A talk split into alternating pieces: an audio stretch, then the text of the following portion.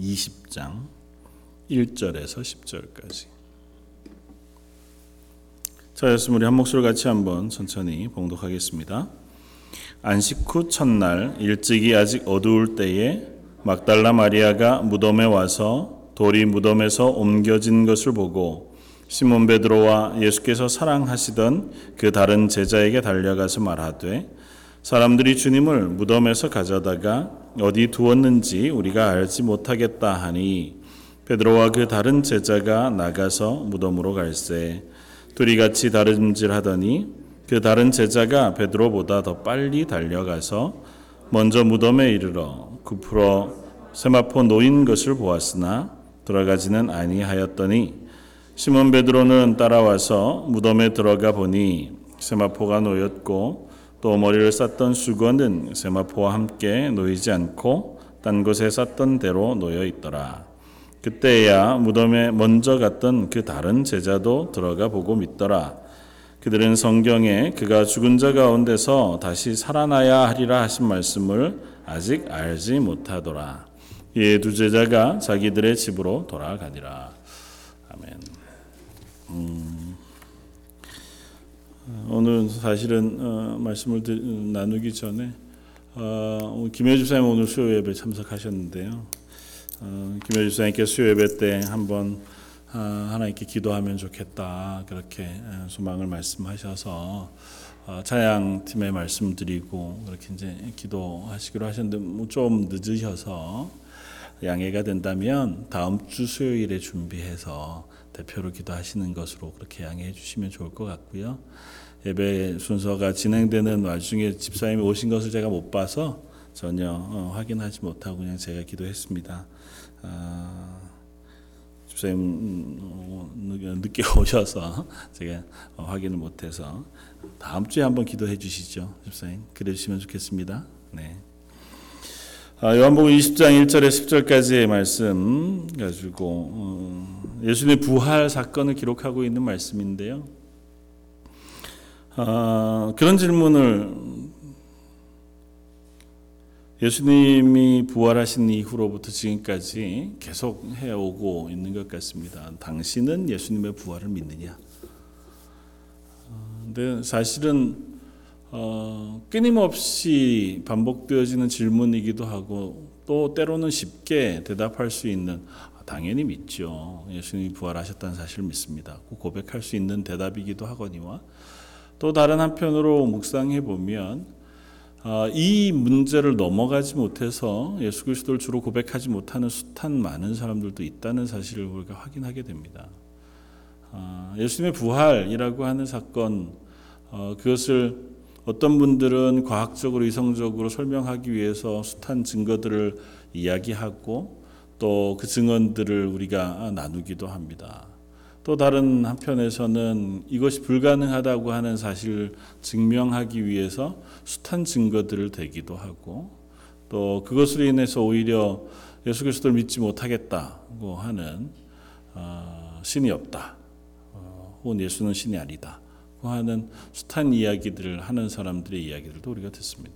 그러나 결국은 부활이라고 하는 이 사건 그저 그냥 어, 죽었던 숨이 끊어졌던 사람이 얼마 후에 다시 일어나서 호흡하고 삶을 살아가다가 또 다시 어, 자연인 그대로 어, 죽음을 맞이하는 정도의 부활, 그러니까 다시 살아나는 것이라면 뭐 간혹 우리가 확인할 수 있는 이야기들도 있습니다. 어떤 분은 장례를 치르던 와중에 다시 일어나셨다 하는 이야기들도 우리가 어, 뭐 세계 토픽 가운데서 들어본 적이 전혀 없는 것은 아니니까요.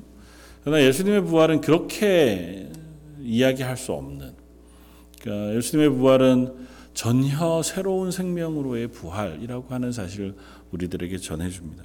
그러니까 이미 육체로 이 땅에 오셨던 예수님께서 우리의 죄를 지시고 어, 십자가에서 죽음을 맞이하셨고 장래 치른, 바 되었다가 사흘 만에 부활하셨고 부활하신 예수님은 물론 이전과 같은 육체를 가지시긴 하셨으나 동일한 육체가 아닌 새로운 생명으로 영화로운 모습으로 부활하셨고 그 부활하신 예수님은 영원한 생명을 가지고 어, 온 세상의 왕노릇 하시는 영화로운 모습으로 부활하셔서 그래서 예수님의 부활은 사실은 승천하시는 예수님의 모습까지 연결해야 그 부활의 온전한 사실들을 우리가 이해할 수 있습니다. 그러니까 예수님의 부활, 그 예수님의 부활이 그냥 잠깐 죽었다가 아니면 생명이 잠깐 호흡이 멈췄다가 다시 살아난 것이 아니고 완전히 죽었다가 전혀 새로운 생명으로 영원한 생명으로 새롭다고 표현하기는 이제 우리야 새로운 거지만 어, 완전한 생명으로 부활하셔서 지금도 살아계신 그 생명으로 부활하셨다고 하는 사실을 믿느냐는 것이요.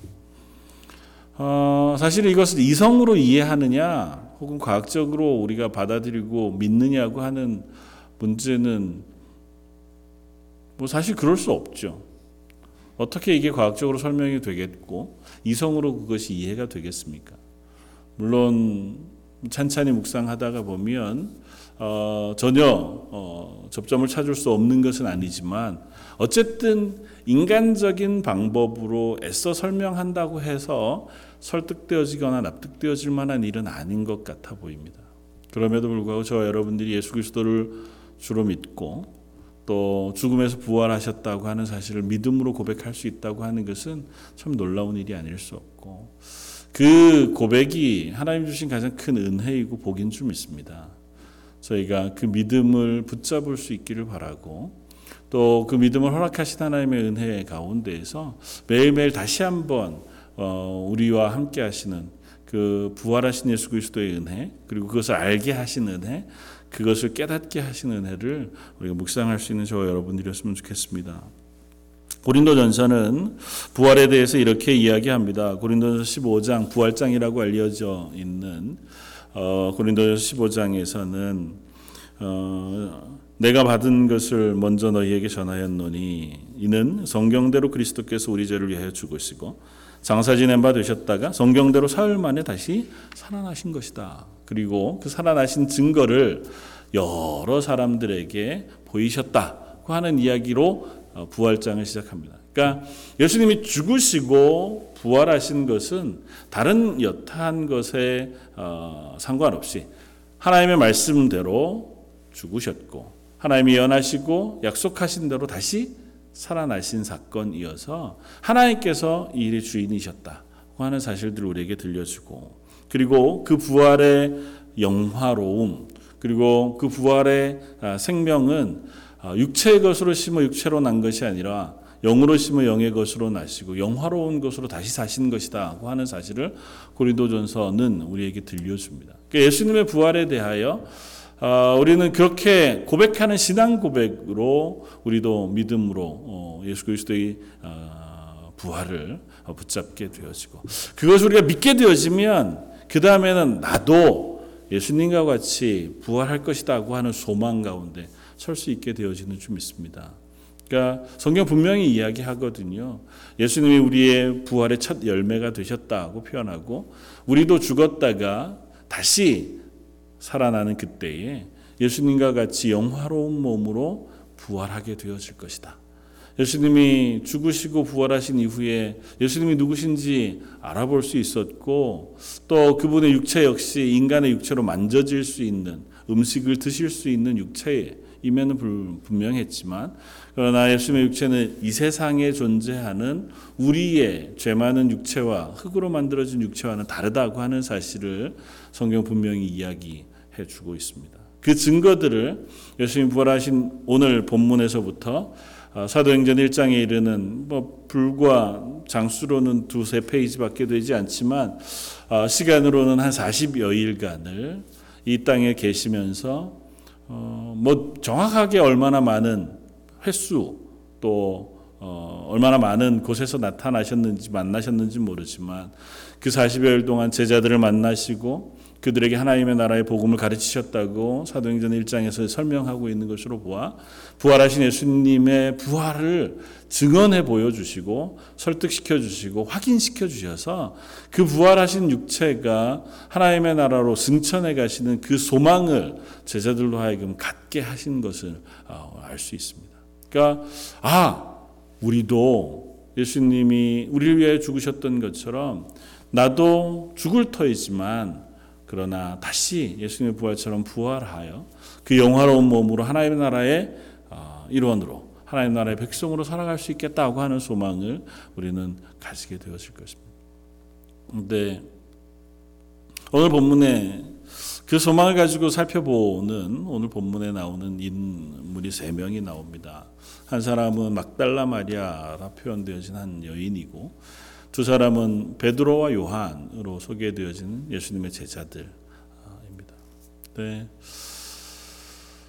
아, 예수님의 부활뿐만 아니라 하나님 앞에 예배하는 자리에 나올 때마다 음, 그런 고민이 있습니다. 어, 그 하나님의 능력 또 살아계심 그리고 하나님의 하나님 되심으로 인한 기쁨과 감사 그것으로 인한 어, 능력 그리고 소망 평안 그것들이 내 속에 풍성한 채로 하나님을 예배하면 참 좋겠다. 아, 근데 자주 그러지 못하는 것 같아 보여요. 물론 소망 가운데 하나님을 간절히 붙잡고 애타게 하나님을 찾지만 내 속에 그것이 항상 충만해 있지 못한. 어, 그래서 때로는 어, 지쳐 있기도 하고 때로는 연약해 있기도 한 삶을 보면서 그리스도인으로 하나님 부활하신 예수 그리스도의 그 생명이 충만한 채로 좀 지날 수는 없을까요? 그런 고민을 하다가 오늘 본문에 나오는 인물들을 살펴봅니다. 처음 나온 한 여인 막달라 마리아라 한 여인은 오늘 본문에 보니까 안식 후 첫날 일찍이 아직 어두울 때에 무덤에 왔다 그렇게 기록하고 있고 이 막달라 마리아에 대한 기록은 사복음서가 공히 이야기하고 있습니다.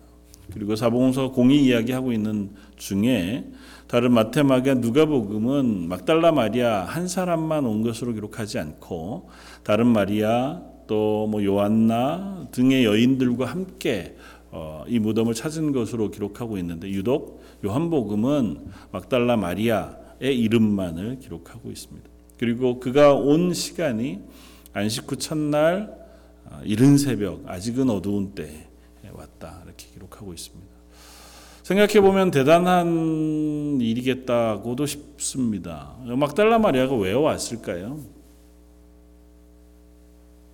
이 새벽의 무덤에 생각해 보면요. 어, 이 무덤이 있는 자리는 예수님 십자가에 달리셨던 그 골고다 산상에 있는 한 무덤터였을 것이고 그것은 성 바깥이었습니다. 예수님이 달리신 십자가는 성을 나아가서 달린 곳이었다. 그렇게 우리가 아, 나누었었잖아요. 그러니까 성 안에 있었던 사람이 성 밖으로 나아가는 것이 꽤 위험을 초래할 만한 일이고 그것이 더욱이 어두운 때라면 그것도 여자들 혹은 여자 혼자 혹은 여자들끼리 나아가는 것이라면 꽤나 위험을 감수해야 할 만한 상황 이기도 하겠다 생각이 됩니다. 특별히 때가 6월절 때잖아요. 6월절 때는 사실은 이스라엘 그 예루살렘 근처에는 숱한 사람들이 몰려 있는 때입니다. 그리고 그 대부분은 다 남자들이고요. 모든 곳에서 온 유대인 남자들이 예루살렘과 주변에 있는 마을, 심지어 노숙하는 사람들까지 포함해서 그곳에 차고 넘칠 때에 예수님의 십자가의 죽으심이 있었고 그리고 그날이 지나고 그 다음 날이 지난 시간으로 따지면 48시간이 채 되지 않은 때에 그 새벽에 이 막달라 마리아가 예수님의 무덤을 찾아갔다고 하는 것은 어 그냥 잘 찾아갔겠다 그렇게 이야기하기에는 좀 어, 어려운 대단한 마음이 아닐 수 없습니다. 왜 갔을까요? 성경은 향품을 준비해 두고 그 향품을 가지고 갔다고 표현하고 있는 것으로 보아서 아마 예수님의 장례가 어, 조금 더 잘 완전하게 마무리되기를 원했던 것 같아요. 그러니까 슬퍼하는 마음으로 예수님의 십자가에 달리시던 그날 저녁에 어, 해가 지기 전에 빨리 장례를 마쳐야 했던 때에 아리마대 요셉과 아, 또 니고데모가 아, 열심히 준비해서 장례를 치르기는 했으나 흡족할 만큼 시간이 있었던 건 아니었잖아요. 짧은 시간에 빨리 장례를 치렀던 어, 그것을 아마 이 여인들은 봤을 겁니다. 예수님이 십자가 달리시던 때 그 밑에 있었으니까. 그러니까 그 예수님의 장례를 본 마당에 아 조금 더 내 마음을 담아서 예수님의 장례를 어, 온전하게 하고 싶다. 그러니까 자신의 슬픔을 온전히 다 표현하고 또 그 예수님의 장례를 어, 치르고자 하는 마음의 향품을 들고 그 새벽에 갔겠죠. 근데 가 보니 무덤 문이 굴려져 있었고 그 안에 예수님이 계시지 않았다. 그리고 나서 이 여인이 어, 예수님의 제자들이 있는 곳 어, 아마 마가의 다락방이었으리라 생각하는 그곳으로 달려가서 어, 자초지종을 이야기합니다.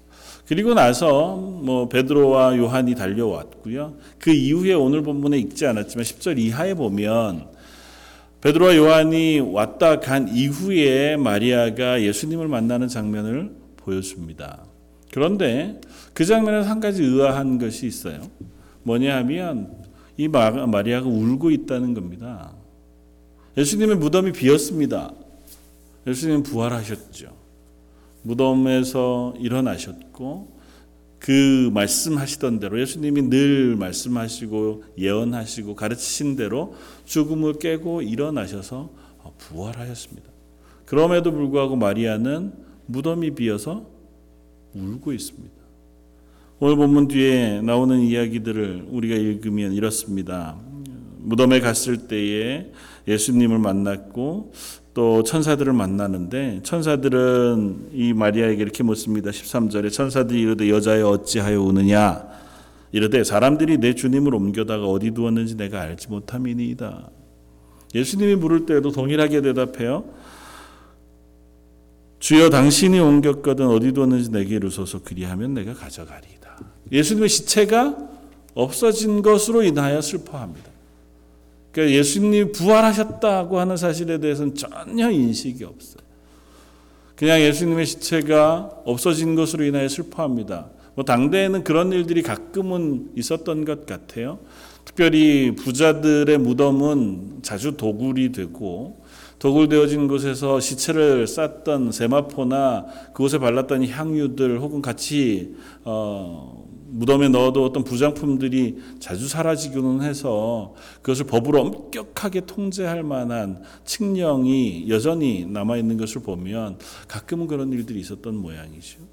아, 예수님, 내가 사랑하는 예수님이 죽으셨고 장사를 치웠는데 그 시체조차 온전히 내가 지키지 못했구나 고 하는 것이 마리아의 슬픔이었습니다.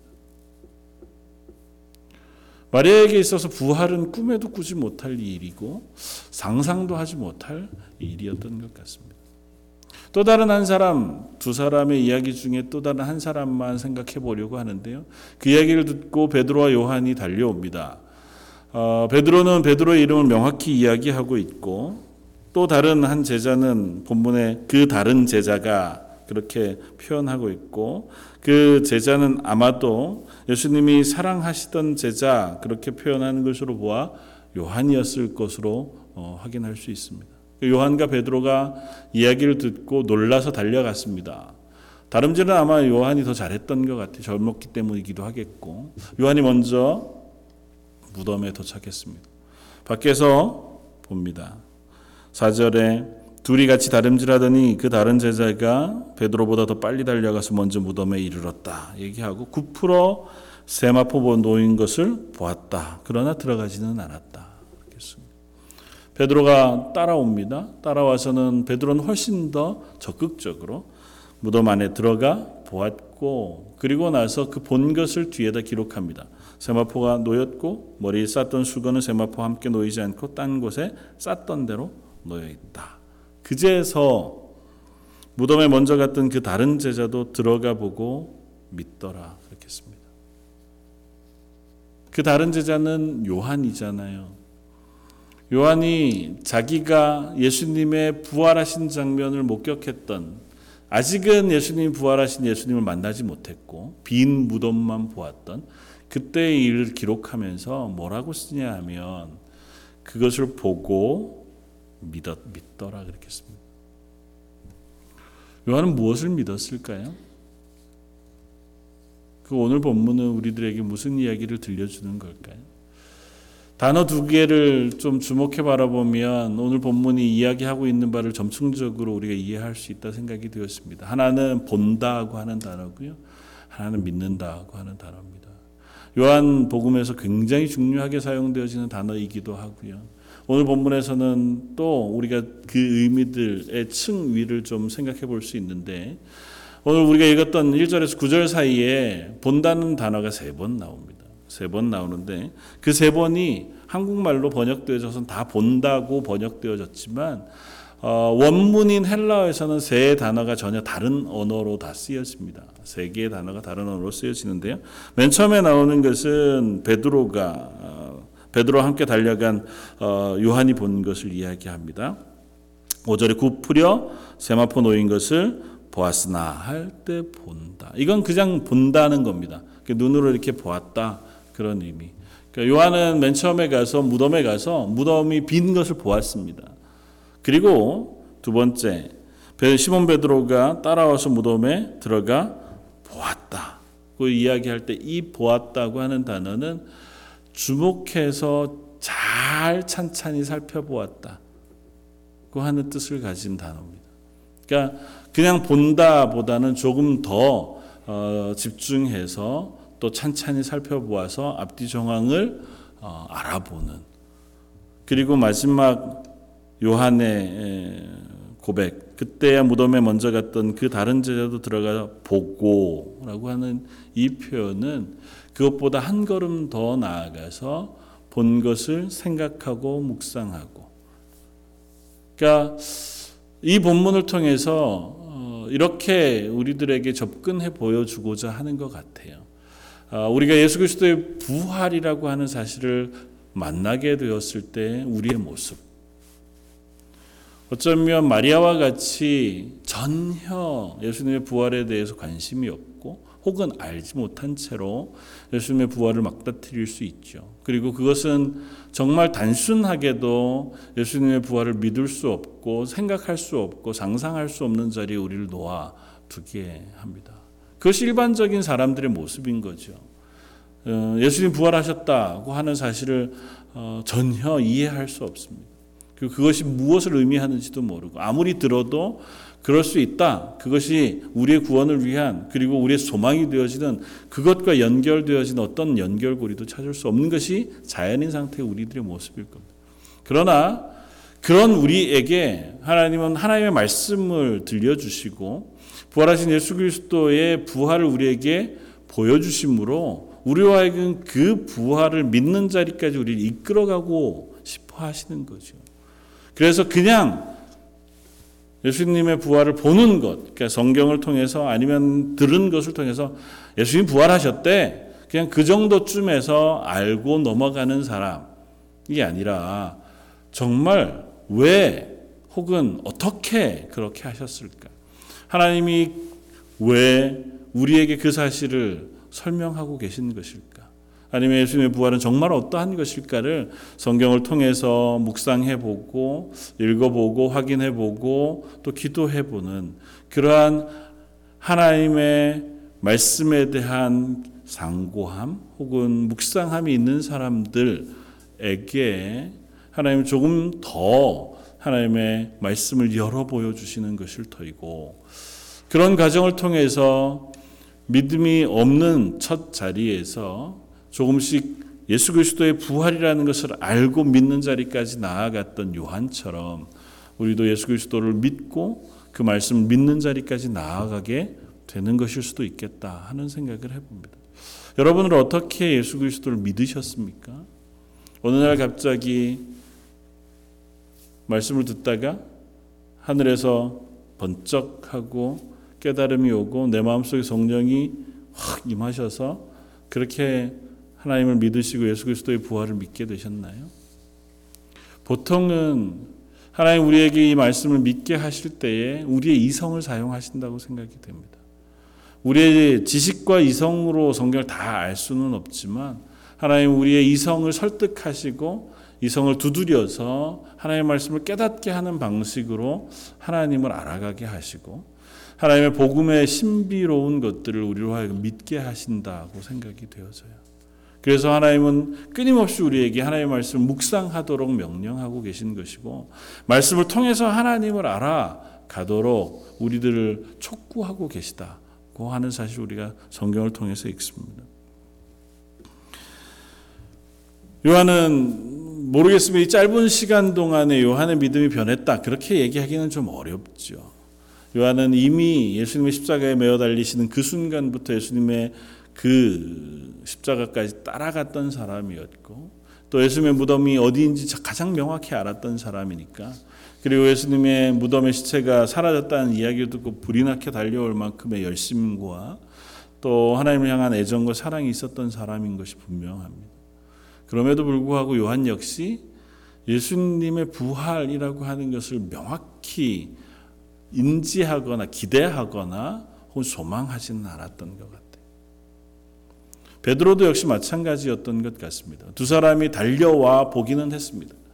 그리고 그 돌문이 밀려 굴러간 것도 보았습니다.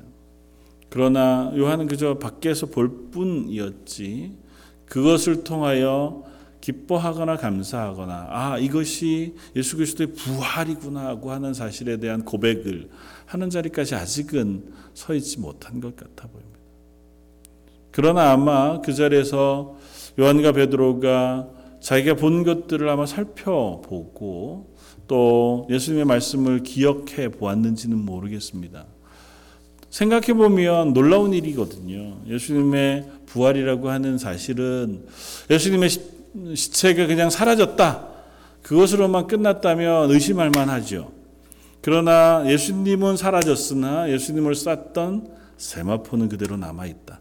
성경이 계속해서 그 이야기를 하고 있는 것은 아주 특이한 일이기 때문에 그래요. 예수님께서 죽은 나사로를 살리셨을 때 일을 우리가 떠올려 본다면 나사로는 자기 몸을 싸고 있던 세마포 그걸 그대로 두른 채로 나왔잖아요. 그래서 예수님께서 풀어 다니게 하라 말씀하셔서 그 몸을 싸맸던 세마포를 다 풀어서 자유롭게 다닐 수 있게 했단 말이죠. 어떻게 하는 거냐 하면 몸을 이렇게 염하듯이 세마포에다가 모략 혹은 그 침향을 이렇게 두껍게 발, 그 끈적끈적한 향이니까요. 그걸 발라서 몸을 이렇게, 이렇게 메어 싸는 겁니다. 동여 매는 거죠. 움직이지 못하게.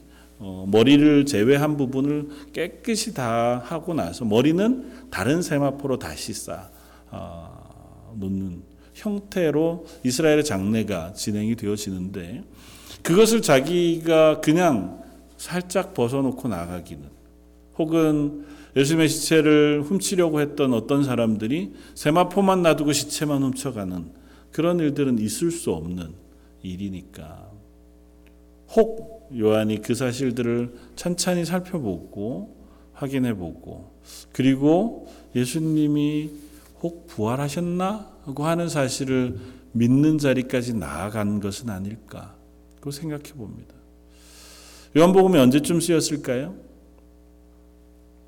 예수님이 부활하시고 나서 부활 승천하신 후 한 60여 년 정도가 지난 이후에 쓰여졌습니다. 요한이 나이 많았을 때 자기의 평생의 신앙생활을 다 정리할 때쯤 자기의 뒤를 돌아보면서 예수님의 말씀을 기록하고자 했고 오늘 우리가 읽었던 20장의 마지막 부분에 이렇게 이 성경을 기록한 이유를 우리에게 씁니다. 20장 30절에 예수께서 제자들 앞에서 이 책에 기록되지 아니하면 다른 표적도 많이 행하셨으나 오직 이것을 기록함은 너희로 예수께서 하나님의 아들 그리스도이심을 믿게 하려 함이요. 또 너희로 믿고 그 이름을 힘입어 생명의 생명을 얻게 하려 함이라 그렇게 했습니다. 그러니까 요한은 분명하게 이 이야기를 통해서 내가 가진 믿음을 너희들에게도 어, 확인시켜 주고 싶고 너희도 그 믿음의 자리에 서게 하고 싶다고 하는 마음을 가지고 요한복음을 써요. 그래서 처음부터 요한은 계속해서 믿음에 대한 이야기들을 우리에게 씁니다. 오늘 본문도 그 이야기 연장선상에서 우리가 이해할 수 있습니다. 요한은 이때 당시에 정확하게 요한의 마음이 어떠했는지 우리가 잘 알 수 없습니다. 그러나 자기가 되돌아보건대 자기가 예수 그리스도의 십자가에 대하여 그리고 그 죽으심과 부활에 대하여 이때 이후로도 예수님을 계속 만나잖아요. 예수님을 만났고 그 예수, 예수님으로부터 예수님의 십자가에 대해서 하나님의 나라의 일에 대해서 계속해서 들었습니다. 사도행전 1장 3절에 그가 고난을 받으신 후에 또한 그들에게 확실한 많은 증거로 친히 살아계심을 나타내사 40일 동안 그들에게 보이시며 하나님 나라의 일을 말씀하셨다고 쓰고 있어요. 그러니까 40일 동안 예수님께서 제자들에게 나타나셨고 몇 번인지는 모르지만 나타나셔서 40일간의 시간을 지나신 이유는 예수님의 부활에 대해서 하나님의 나라에 대해서 조금 더 명확하게 설명해 주기 위하셨음일 것입니다. 요한은 그 시간을 지나면서 더욱더 단단하고 확실한 믿음 가운데 섰을 것이고 그리고 오순절 다락방에 성령이 임했을 때 비로소 그 성령이 조명해 주시고 깨닫게 하신 것으로 인하여 완전하게 예수 그리스도의 십자가 그 부활하심에 대한 믿음의 온전한 자리까지 나아갔을 겁니다. 그런데 요한은 그 시간들을 다 지나고 나서 예수님의 십자가 그리고 부활하심을 쓰는 이 마당에 자기가 예수님의 빈 무덤을 보았고 그 무덤을 잘 살펴보았던 그때에 내가 예수님을 믿었다. 예수님의 부활을 믿었다. 보고 믿었다고 하는 사실을 쓰고자 합니다. 요한의 믿음은 아직은 완전하지 않을 겁니다. 확실하지는 않지만 적어도 요한은 이때에 예수님의 부활에 대해서 믿었다. 그렇게 쓰고 있는 것 같습니다. 그리고 가로 열고 뒤에 구절은 이렇게 써요. 그들은 성경에 그가 죽은 자 가운데서 다시 살아나야 하리라 하신 말씀을 아직은 알지 못했다. 그러니까 믿긴 믿었어요. 예수님이 다시 살아나셨다. 정황상 분명히 예수님이 죽으신 것으로 끝이 난 건 아니고 예수님의 말씀도 요한은 기억하고 있을 터이니 예수님이 다시 사신 것 같아요. 정확히 무슨 의미가 있는지 그것이 나에게 어떤 의미가 있는지 왜 그러신지는 다 알지 못하지만 혹은 긴가민가한 마음 속에 의심도 있지만 믿음으로 그 사실을 믿고 있는지 모릅니다. 그러나 부연했듯이 정확한 의미는 아직 잘 몰라요. 성경이 말씀하신 것이 무엇인지는 아직은 몰라요. 그러나 적어도 요한은 이 이야기를 쓰면서 예수 그리스도의 부활을 믿었다고 쓰므로 우리도 그 믿음의 자리까지 따라오기를 요청하고 있다 생각이 되었습니다. 마리아 이야기를 맨 처음에 했었습니다. 마리아가 가장 처음 예수님을 만납니다. 그는 예수님의 부활에 대한 소망도 없었고 부활하신 예수님을 만나고도 예수님을 알아보지 못했습니다. 그럼에도 불구하고 예수님은 그 마리아가 예수님을 사랑한 마음을 귀히 여기셨고 부활하신 후 처음 그 마리아를 만나심으로 예수님의 부활을 알리셨고 그 부활을 알리는 역할로 마리아를, 사용, 마리아를 사용하십니다. 하나님께서 우리에게 믿음을 허락하시고 우리의 믿음을 또한 인정하시고 사랑하시는 방식이 그러하다고 믿습니다. 우리가 아직도 연약한 채로 하나님 앞에 설 수 있다 어, 생각이 되어지고 그 믿음의 정도가 때로는 마리아가 예수님을 만났던 그때처럼 아직도 정확히 하나님의 말씀에 깊이도 알지 못하고 내가 그리스도인으로 살아가는 그 삶에 대한 완전한 고백도 하지 못한 채로 아직도 예배의 자리에 서고 기도의 자리에 서고 있을지도 모르고 믿음이 있다 고백하고 나는 예수님을 믿습니다.